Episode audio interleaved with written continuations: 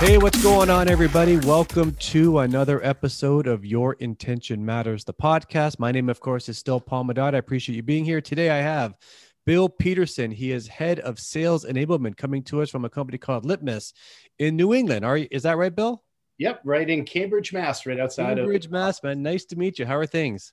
Uh, great and excited to be here. Thanks for having me on.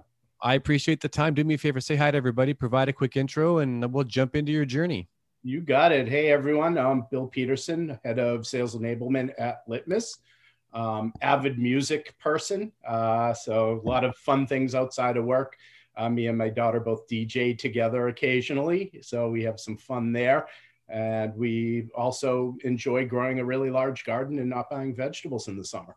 Wow, a, a, person I was gonna say had to be in the summer, four seasons. I'm not that far from you. Four season living. That the, the the garden season isn't very long, is it? Oh no, you gotta take advantage while you can. That's why yeah.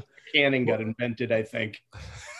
I love it. Well, Bill, thanks so much for being here. You know, as we were talking about before I hit record, your intention matters. It all starts with mindset, intention. Most of us in sales and enablement and leadership never even had a vision for that, let alone even a career to sustain. And most of us, big decisions along the way. And I'm looking forward looking forward to you sharing your story. You ready to go here? I'm ready to rock and roll. All right, let's roll here. So we go back in time, Bill, with this podcast. We're going back to early 90s. Let's go back to uh, UMass Amherst. Mm-hmm. All right. So you graduate with a, a, degree in education and philosophy. So you're in enablement. So I can see education enablement there. Okay, I got it. The philosophy part you can you can bridge it into sales. But I'm curious about when you go back, call it 30 years ago now. Did you have a thought about sales? If not, what do you think you'd be doing? You know, once you got out in the world. Yeah, sales was about as far from my mind, let alone corporate America. Um, you know, I was hoping to be a and became a social worker. I uh, worked with developmentally delayed adults and enjoyed that. Probably the saddest day in my life was realizing that wasn't going to feed the family. Uh. And I needed to find a different way to leverage my education background, you know, to be able to help my family. I was lucky enough to still stay connected with the community that we were helping. So I could kind of keep that feel good part of it, um, but still then pivot my career into something different. But you know, I think back, we I remember we did an exercise in one of the the classes in education, and it was behavioral sciences as a specialty. And we always say, you know, vision where you want to be. And I always pictured I was going to be in this, you know, cabiny kind of house with, you know, gardens growing all around it. And I was going to be like that, the the cool social worker kind of guy. Right. You know. So, Bill, where do you think that came from? Were your parents educators? Were your parents, um, you know, kind of in that domain at all in terms of, you know, wanting to serve and help people? And like, where'd that come from? Do you think? I think a lot. My mom, you know, she was the mom, you yeah. know, and the whole neighborhood was there. My grandmother lived on the same street and my cousins. So we had sort of an ecosystem going in, in our neighborhood where you know, we all were taught to take care of each other. And I think a lot of that came from there.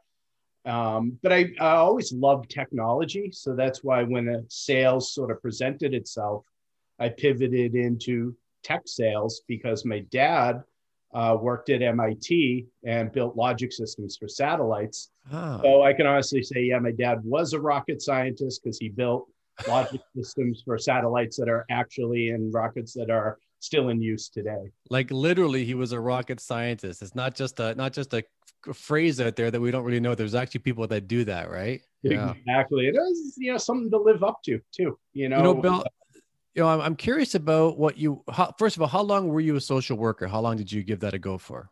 Well, six years. Okay, so that that's a long time, and so you're you're pretty much living your dream because that's your passion. You go to school for that you're able to convert that into a career for not an insignificant amount of time and mm-hmm. so you talked about you know one of the hardest days of your life was when you realized okay this isn't going to sustain me in terms of you know the cost of living and everything else and so w- was that a long drawn out process did you fight it for a while before you finally you know handed in your your pink slip so to or your your resignation or like or was it just i got to do this now like what was it like back then? Yeah it was it was drawn out. It was a tough decision. You know i really enjoyed what i got from it and i was lucky enough to fall into enablement pure chance. Um, i got a chance to work at a, a rental car company of all places and was promoted to the head of uh, enablement and communication due to performance. Interesting. And that gave me a lot of the background. Um, and it gave me a lot of real interesting background because we had to teach people to rent the cars, right? How to use the desk, how to handle customers and things like that.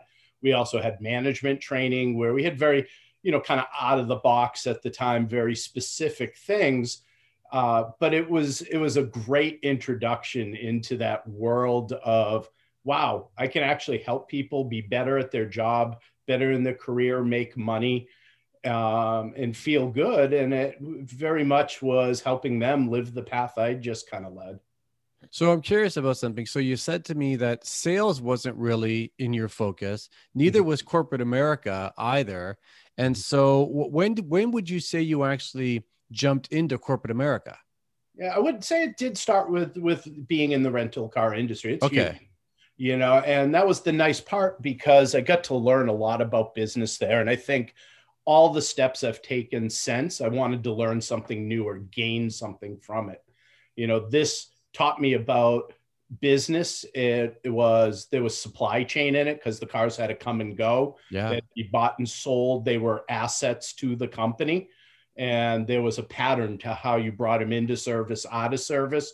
So there was that side of the business. There was the upselling, you know, people coming in, sure. in bigger cars, making more money. And I just, right from there, seeing how fascinating all the different pieces are. You know, I started hearing about terms like supply chain and, you know, like what's that? Yeah, exactly. And all these cool yeah. things. And I'm like, this is fascinating and i really really wanted to learn more. And so why aren't you there anymore? Um, opportunity. Uh, mm. of all things i got recruited and as you see i had 11 years at oracle on my resume. Um, i had a chance to go to oracle. I got recruited. Uh, someone hit me up. They were looking to build their uh, enablement program uh, on the inside. It was more of a training coordinator position Okay. Setting up trainings, making sure all the right things happen, sending the survey afterwards. But it got me in the door. And gotcha. over time, it gave me no other way to put it a chance to get my MBA in sales, business, business acumen. I learned so much in those 11 years that it was like going back to school. Did you have to move to California or could you stay in Massachusetts? I stayed here. I did travel a lot. Uh, by the time I left, I was probably gone half the year. Okay. All right. And so you said you were at Oracle for how long? Almost 11 years. Okay. So almost 11 years. I imagine, and you keep me honest here, that it was more than one role in the 11 years? It was all enablement, but different versions as the program grew. I got more experience, more business acumen, uh, more trust from the people around me as well. Okay. So that was a, a huge part of it. You know, Bill, I'm sure there are people listening right now who are in a similar boat, maybe that you were in at Oracle, where you have a decade at the company, uh, well established, I presume, you know, different roles and and and working for a global organization like Oracle, bit of a powerhouse in that space with I imagine lots of opportunities. There must have been a decent runway for you to stay at Oracle if you wanted to. Mm-hmm. Uh, and I'm just curious about the decision to move on. Was it yours? Was it theirs? And uh, again, much like your decision to no longer be a social worker, was that a drawn out, difficult choice when that kind of came to fruition? Oh, definitely. You know, for all the reasons you mentioned, it was a great place. I still talk to all, my whole team to this day. We actually get together every couple months. And now, you know, that we're all COVID distant more, we've been still doing them over Zoom. When we get chances, we get together. Right. There's still, uh, God, hundreds of reps, VPs, and folks that I met that I still maintain that relationship with. So it was it was positive and it was drawn out. I hit the point where I knew I needed to learn something more. I left before Oracle really got into the cloud and they hadn't really hit into that world. But I saw where the world was going and I knew I needed some SaaS experience So that's what I was trying to look for was to fill that gap for I learned and I am so thankful for what I learned in those 11 years that I knew I needed to get some more of the building blocks to to make me more successful and more knowledgeable. You know, Bill, let's talk about that because if if uh, if I'm correct here, you're a '70s baby like I am, right? 69. So 69. So 69. Yeah. Okay. So when you left Oracle, that was uh, what what year? It was uh 14, 2015. Okay. So six, seven years ago now, and you're a 69 baby. So you were you were in your mid 40s, if I have my math quickly on the fly here. Yep. And uh, you're you're a mom, right? Sorry, you're a dad. You have a daughter. Mm-hmm. Okay. And so the the decision to move on, I mean, the easier path had to have been let's just stay I mm. mean, we're with this global giant, we're well established. And so I, I, am fascinated by your choice to move on after that length of time. I mean, it, it must not have been that easy of a choice, quite frankly. No, it wasn't. Yeah. We had those discussions, you know, uh, between me and my wife and, and even the kids as well. And, but the travel was a lot. That was one yeah. decision. But that need to, to learn, we had, you know, honestly, being a social worker, you don't make that much. We've learned and we know what struggle is, but we've also learned that you got to take some chances, risk. Nothing comes with risk. You know, you have to invest something, whether it's time, whether it's hard work, yeah. combination of all that. But if you don't take risks, you don't take chances, you can't grow. So where'd you land? Intuit. Into it. All right. All right. Uh, was it a good transition for you? It was. It was. Okay. It was funny. I went actually I worked with a couple people from Oracle, and that's how I ended up there. They oh, were the nice. same idea, looking to build out enablement for for their group, and I had a chance to go. And to me, it was the SaaS gain there that was really really huge, and it was a much smaller sale. So to be okay. able to look at it and learn much more about you know MQLs and leads coming in and kind of understanding a different perspective and way someone does business. And it's funny because Intuit's big, but to me, I remember coming home and saying to my wife, "Oh my God, I just went to the world's smallest startup." and so, did you go to Intuit with the mindset of another ten-year run like Oracle? Yeah, you did. I, okay. Yeah, whatever I go into, it's all in. Doesn't mean things can't change, but I think you know whatever you're committed to, you know, do it. Do okay. it do it your best and it, time will take care of it. All right. So you didn't make it 10 years there. And so how long did you stay there? It was almost two years. Almost two years. Okay. Yep. Almost two years. Okay. And again, was it your choice to move on after two years or was it theirs? It was actually the company, the part of Intuit I supported got sold. Oh, is that right? Okay. Yeah. I had a chance to stay. I could have stayed at Intuit in the uh, bigger part of Intuit, uh, had that opportunity to do so.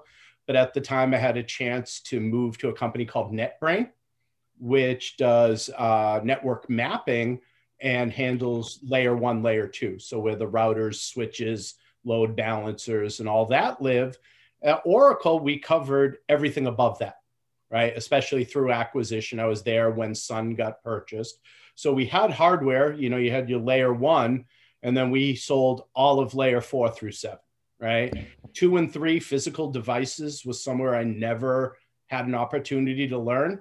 Going to NetBrain was going to complete that part of the puzzle. And so, did you make the did you make the trip over? I did.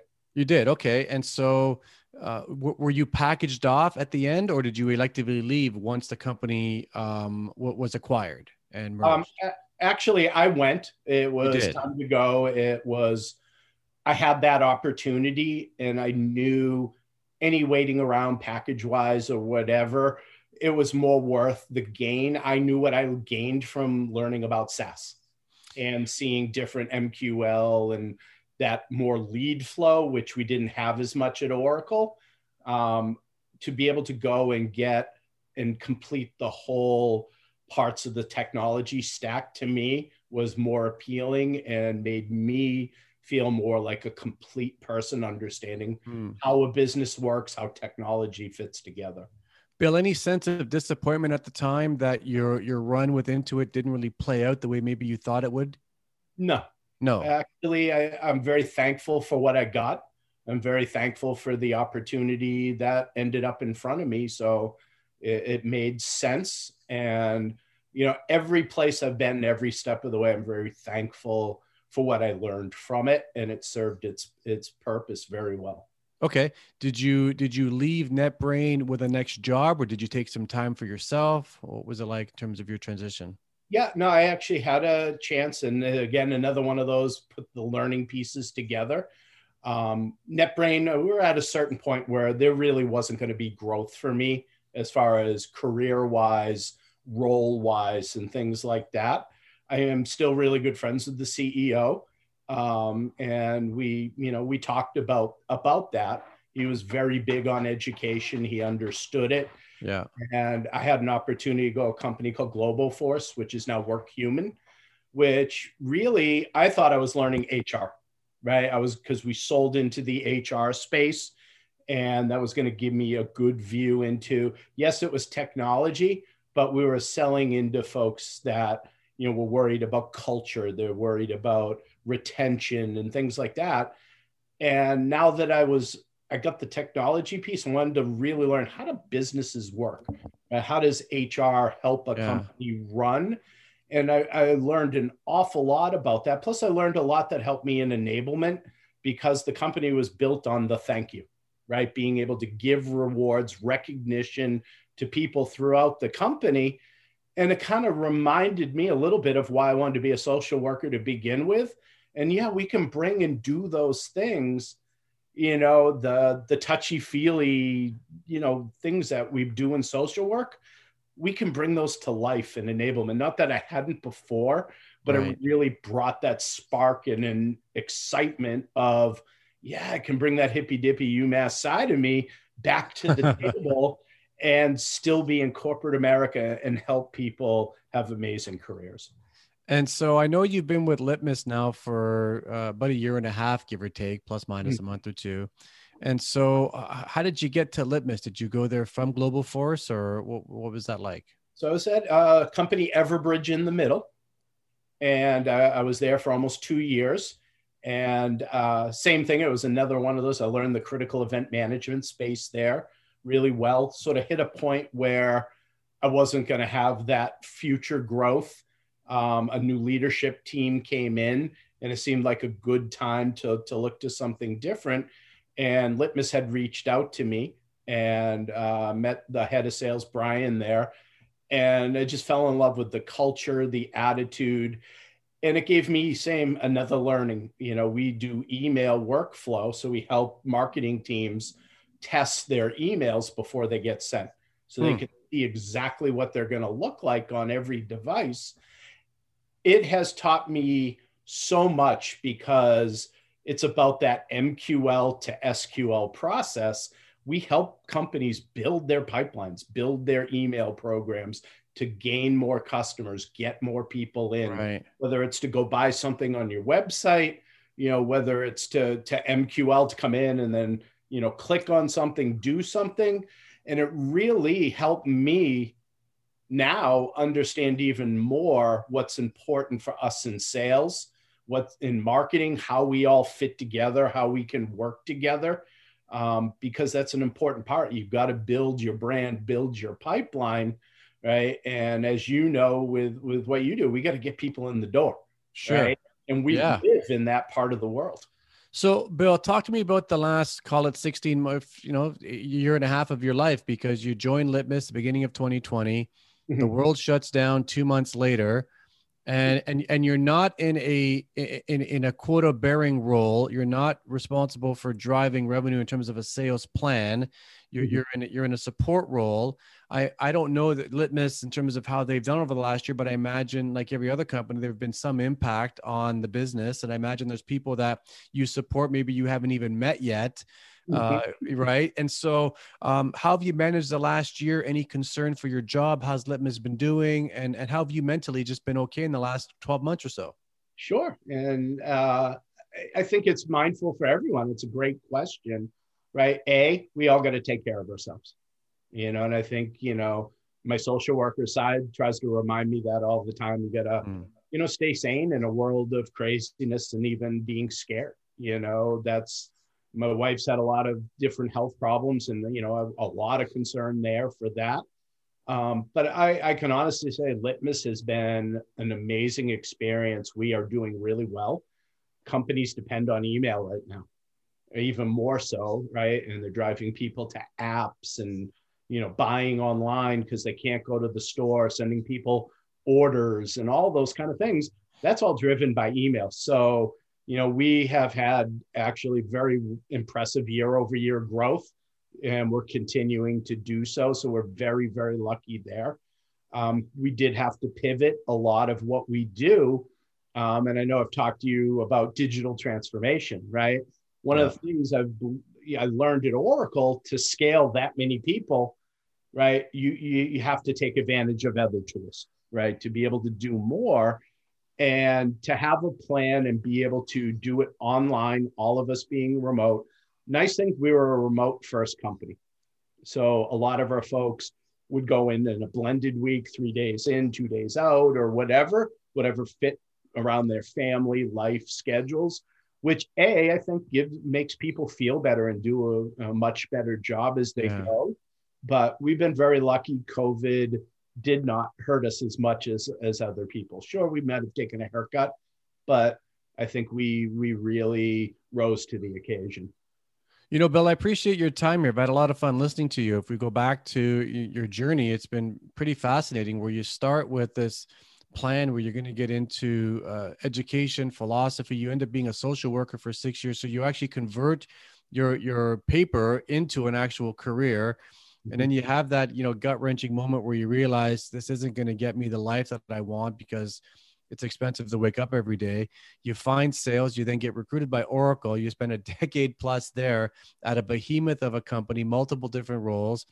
And then you've had uh, some great success in the role since. And then you've been navigating the last 18 months of a new career, new company, new value prop, and a new way of supporting people because we're having to pivot. And so, congrats on all the success. You know, I mean, as uh, I always like to close off the podcast, Bill, with anybody who's on, if I would ask them, if, some, if somebody came to you for a piece of advice or something, like what's been your foundation? What's been your go-to when, when you're looking to get through something? Yeah, and I think outside of all the, you know, be kind and the, you know, almost like the Geico commercial, you know, where they make them throw out the the signs like their parents have, right? Right. I would laugh at that. Uh, there was a gentleman named Rudy Corsi. He um, was the COO of Oracle for North America when I was there, and one of the things he always told me. And he was just such a, a great mentor. And he had been uh, one of the leaders in the steel industry in the past, had a lot of views. And I'll always remember he always said, Bill, whatever you can do, do it better. And whenever, once you've done it better, do it faster. And he goes, when you can do it faster, do it better. When you can do it better, do it faster. Love it. You can stay simple and do that, you'll always win. That's pretty cool. And Bill, you've been able to stay in Massachusetts for for the ride as well. Last question for you: mm-hmm. uh, If you're a sports fan, Sox, Bruins, Patriots, all of the above, or are you across town? Uh, all of the above, right? But I do love and I do have a dear spot in my heart for the Minnesota Twins and any of the Minnesota teams. Uh, I traveled there a lot with Oracle, and I would stay at the hotel literally right there. So I do have a little uh, soft spot in my heart for Minnesota and really any of the places I traveled a lot, but sure. will always be Boston first. Must be a Kirby fan, I guess, too. Then. Oh God, how could you for not? Sure, right? how could you? How could you not love Kirby, right? Yeah, and I know yeah. you're in Toronto, up in the Toronto area, right? Yeah, so I'm I'm glad you didn't mention the Bruins by name. I brought them up, so I know you like jouer the okay. yeah, exactly, exactly. When I was a kid, I fell in love with the Blue Jays logo though in like 77, 78 when they first came out. It was so new and fascinating yeah. as a kid. We all, you know, bought that stuff up like no tomorrow. Yeah, I'm optimistic for them this year. On paper, they've got a pretty good team, so we'll see if they can convert that into actually on-field results. And Bill, thanks so much for being here, man. I appreciate it. Paul, thank you. You're welcome. All right, everybody, let's wrap up this episode. Remember, your intention matters. Why? Because that's the result you'll tend to get. We're out of here. We'll do it again next week, and Let's go Bruins, Bill. We'll say Bruins for you. Let's yeah, you can do it. You can do it. no maybe. All right, everybody. Stay safe, everybody. Be well.